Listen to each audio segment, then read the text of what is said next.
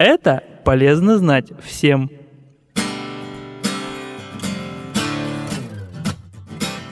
Здравствуйте! С полезными советами вас познакомлю я, Юлия. Сегодня предлагаю поговорить вам о том, к чему приводит малоподвижный образ жизни. Недостаток физической активности грозит человеку не только лишним весом, но и расстройствами психики, начиная от депрессии и заканчивая серьезными заболеваниями. К такому выводу пришли британские ученые.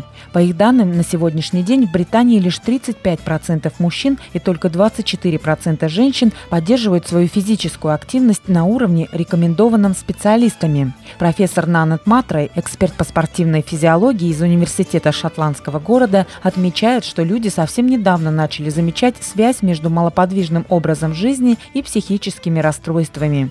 Согласно результатам проведенных исследований, у малоактивных людей вдвое больше шансов впасть в депрессию по сравнению с теми, кто много двигается. Кроме того, есть достоверные данные, указывающие на то, что физические нагрузки – хорошее лекарство от депрессии. А исследователи из университета английского города Бристоль установили, что физическая активность на треть сокращает риск развития болезни Альцгеймера.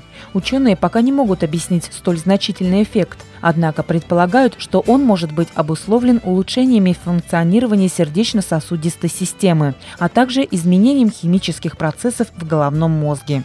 Генеральный директор британской организации по проблемам питания профессор Джуди Батрис отметила, что в последние годы власти делали акцент на пропаганду здорового питания. Однако сейчас необходимо найти способы, как помочь людям стать физически активными, чтобы они могли сохранить свое здоровье и качество жизни до преклонного возраста.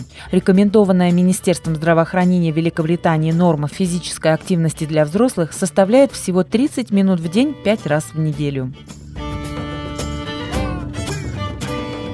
А теперь о том, что было выше сказано.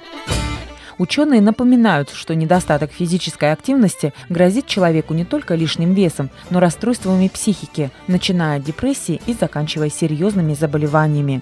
Для того, чтобы сохранить свое здоровье и качество жизни до преклонного возраста, необходимо двигаться по крайней мере 30 минут в день 5 раз в неделю. Как говорится, движение – это жизнь. С полезными советами вас познакомила Юлия. Желаю вам прекрасного настроения и побольше движения в жизни.